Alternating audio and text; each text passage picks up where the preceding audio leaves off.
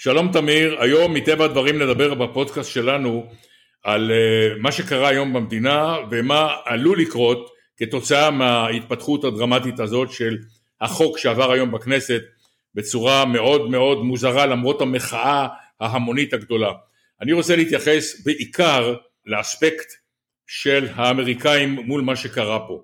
הנשיא ביידן אמר את דבריו והעביר מסר באמצעות תומאס פרידמן מהניו יורק טיימס לישראל והיום אחרי שההצבעה הסתיימה והחוק התקבל בצורה יוצאת דופן מאוד שוב הבית הלבן העביר מסר לישראל במילים פשוטות דיר בלקום תעצרו ישראל לא עצרה וגם לא עושה רושם שהיא הולכת לעצור. מה שעלול לקרות פה הוא דבר מאוד מאוד פשוט ואני מדבר על כך עם אנשים מומחים גדולים מאוד. ישראל מקבלת מדי שנה סיוע ביטחוני בסך 3.8 מיליארד דולר מארצות הברית.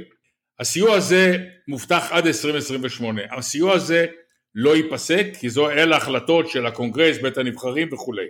אבל מסבירים לי כולם שאם היום ישראל מבקשת חלקי חילוף למטוסי ה-F-35 שלה ובדרך כלל מועד אספקה הוא חודש ימים מה שעלול לקרות זה שמועד האספקה יתארך לשישה או שמונה חודשים ויסבירו שיש בעיה בשרשרת האספקה יש בעיה כי חיל האוויר האמריקאי צריך את החלקים.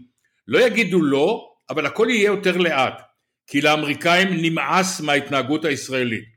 הם חשבו שבקרוב יהיה הסכם גם בין ישראל לסעודיה, הדבר הזה נעלם, נעלם באופק בגלל ההתנהגות המטורפת של הממשלה הזאת, שלא הקשיבה לאף אחד, בטח לא לידידה הגדולה שלנו בארצות הברית, ולא הסכימו להאט את הקצב. אני חייב בנימה אישית להגיד, גם אני חושב שצריך היה לעשות שינויים במערכת המשפט, אבל לא בריצת אמוק כזאת, שהופכת את כל הידידים הטובים שלנו בעולם לאנשים שבמילים עדינות לא סובלים את ראשי המדינה שלנו. עובדה, נתניהו לא הוזמן ולא יוזמן בזמן הקרוב לארצות הברית, אף מדינה אירופאית לא רוצה לקבל אותו, מי שהסכים לקבל אותו זה טורקיה וקפריסין, ואם הוא יפגוש את ביידן כאשר עצרת האו"ם תתכנס בניו יורק, הוא יפגוש אותו בפרוזדור. זה מצב שעלול להשפיע על הביטחון שלנו בצורה ישירה ונוראית. נכון אריה, כדאי להגיד במסגרת הזאת ש...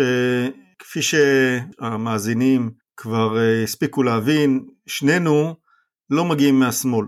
אתה, יש לך דעות אה, מאוד אה, ניציות, אם אני יכול להגדיר את זה, ואני לא איש שמאל, לא משנה במה בחרנו, בהחלט היינו יכולים לתמוך בשינויים או בחוקים או בכל מיני דברים כאלה אם הם היו הגיוניים. הדבר הזה לא קורה היום ואנחנו רואים פגיעה אנושה במרקם האזרחי והצבאי בישראל. אנחנו מדברים על נושא ביטחון, אז נדבר כאן על הפגיעה בנושא הצבאי. אתה דיברת על ההשפעה האפשרית שעשויה להיות ללחץ אמריקאי גלוי או סמוי על עיכובים באספקה של חלפים או סירובים לבקשות כאלו או אחרות או אפילו אמברגו. אנחנו זוכרים ש... טורקיה קיבלה את האמברגו הזה על אה, אספקה של כלי טיס ובעצם גורשה מהקבוצת הפיתוח והרכש של ה-F-35 בעקבות ההתקרבות שלה לרוסיה.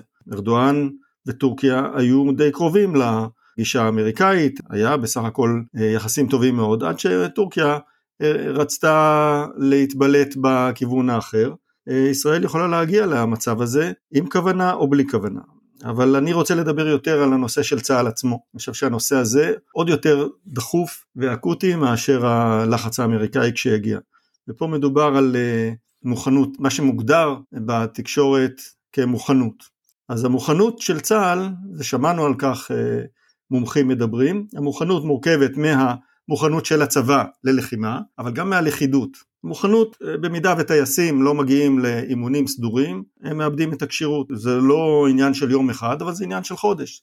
גורמים אחרים שאחראים על אה, תפעול של חיל האוויר או תפעול מודיעין, הם מאבדים את הכשירות גם הם, כאשר הם בעצם מנתקים את הרצף של המידע שלהם עם מערכות שמחייבות עדכון סדיר.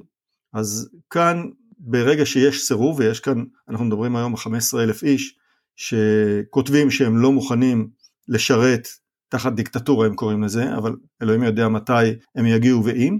אז אה, אנחנו בהחלט יכולים לאבד מרכיבים מאוד מאוד חשובים לביטחון המדינה. הדבר השני, הלכידות הוא הרבה יותר חמקמק. ראינו על זה סרטונים אה, מאיימים שיחידה א' לא תסייע ליחידה ב' אם, אתה ימני או שמאלי. אנחנו מבינים שכרגע הנושא הזה הוא איומים לא הגיוניים, אבל במידה והחיכוך והאיבה בתוך הציבור תמשיך, אנחנו נגיע לשם. והדברים האלה יחלחלו גם לצה"ל, וזה דבר שיהיה קשה מאוד לתקן בשנים הבאות. כך שנושא הלכידות הוא נושא בעייתי שאנחנו חייבים לתת עליו את הדעת ולהרגיע, ואני לא רואה מישהו שמרגיע את התבהלה האיומה הזאת. כן, ויש עוד נושא אחד, איך מפרשים אויבינו את מה שקורה בארץ. נכון שהחמאס אה, מורתע בעזה, נסראללה הוא גם איש חכם, הלוואי וחלק מהפוליטיקאים שלנו היו חכמים כמוהו, הוא יודע מה לעשות ומתי, אבל עובדה שאנחנו מגלים מולו חולשה. האוהלים שהוקמו בשטח שהוא ישראלי לא פונו. המצלמה של צה"ל שהייתה מותקנת על גדר הביטחון פורקה לאור יום מבלי שצלף הוריד את האנשים האלה. צה"ל החזיר את המצלמה בחשיכה, בחסות החשיכה. הוא מפרש את זה כחולשה, הוא יודע שישראל היום בבעיה ביטחונית והוא עלול לנצל את זה כדי להתחיל ולהמטיר עלינו את 150 אלף הרקטות עם הרש"כים הכבדים. ואז ישראל תצטרך לקבל החלטות ולא יהיה מי שיקבל החלטות כי הממשלה הזאת לא מסוגלת לקבל שום החלטה. הממשלה הזאת היא חבורה של אנשים שאין להם מושג לרובם הגדול מה, מה התפקיד שלהם. ואז במקום לקבל החלטה לפעול מיידית בצורה ברוטלית לשיתוק הירי מלבנון, אנחנו נבלה ארבעה או חמישה חודשים במקלטים. לכן המצב שנוצר בפוליטיקה הישראלית בגלל שיגעון של כמה פוליטיקאים קיצוניים, המצב הזה יכול לפגוע בנו, כמו שסיפרנו לכם עכשיו שנינו במסגרת הפודקאסט, יכול לפגוע בנו בכל מיני זוויות וצורות. אנחנו נמשיך לעקוב אחרי הנושא הזה, כי הוא נושא חשוב, ונדווח לכם באחד מהפודקאסים הבאים שלנו. תודה תמיר ולהתראות.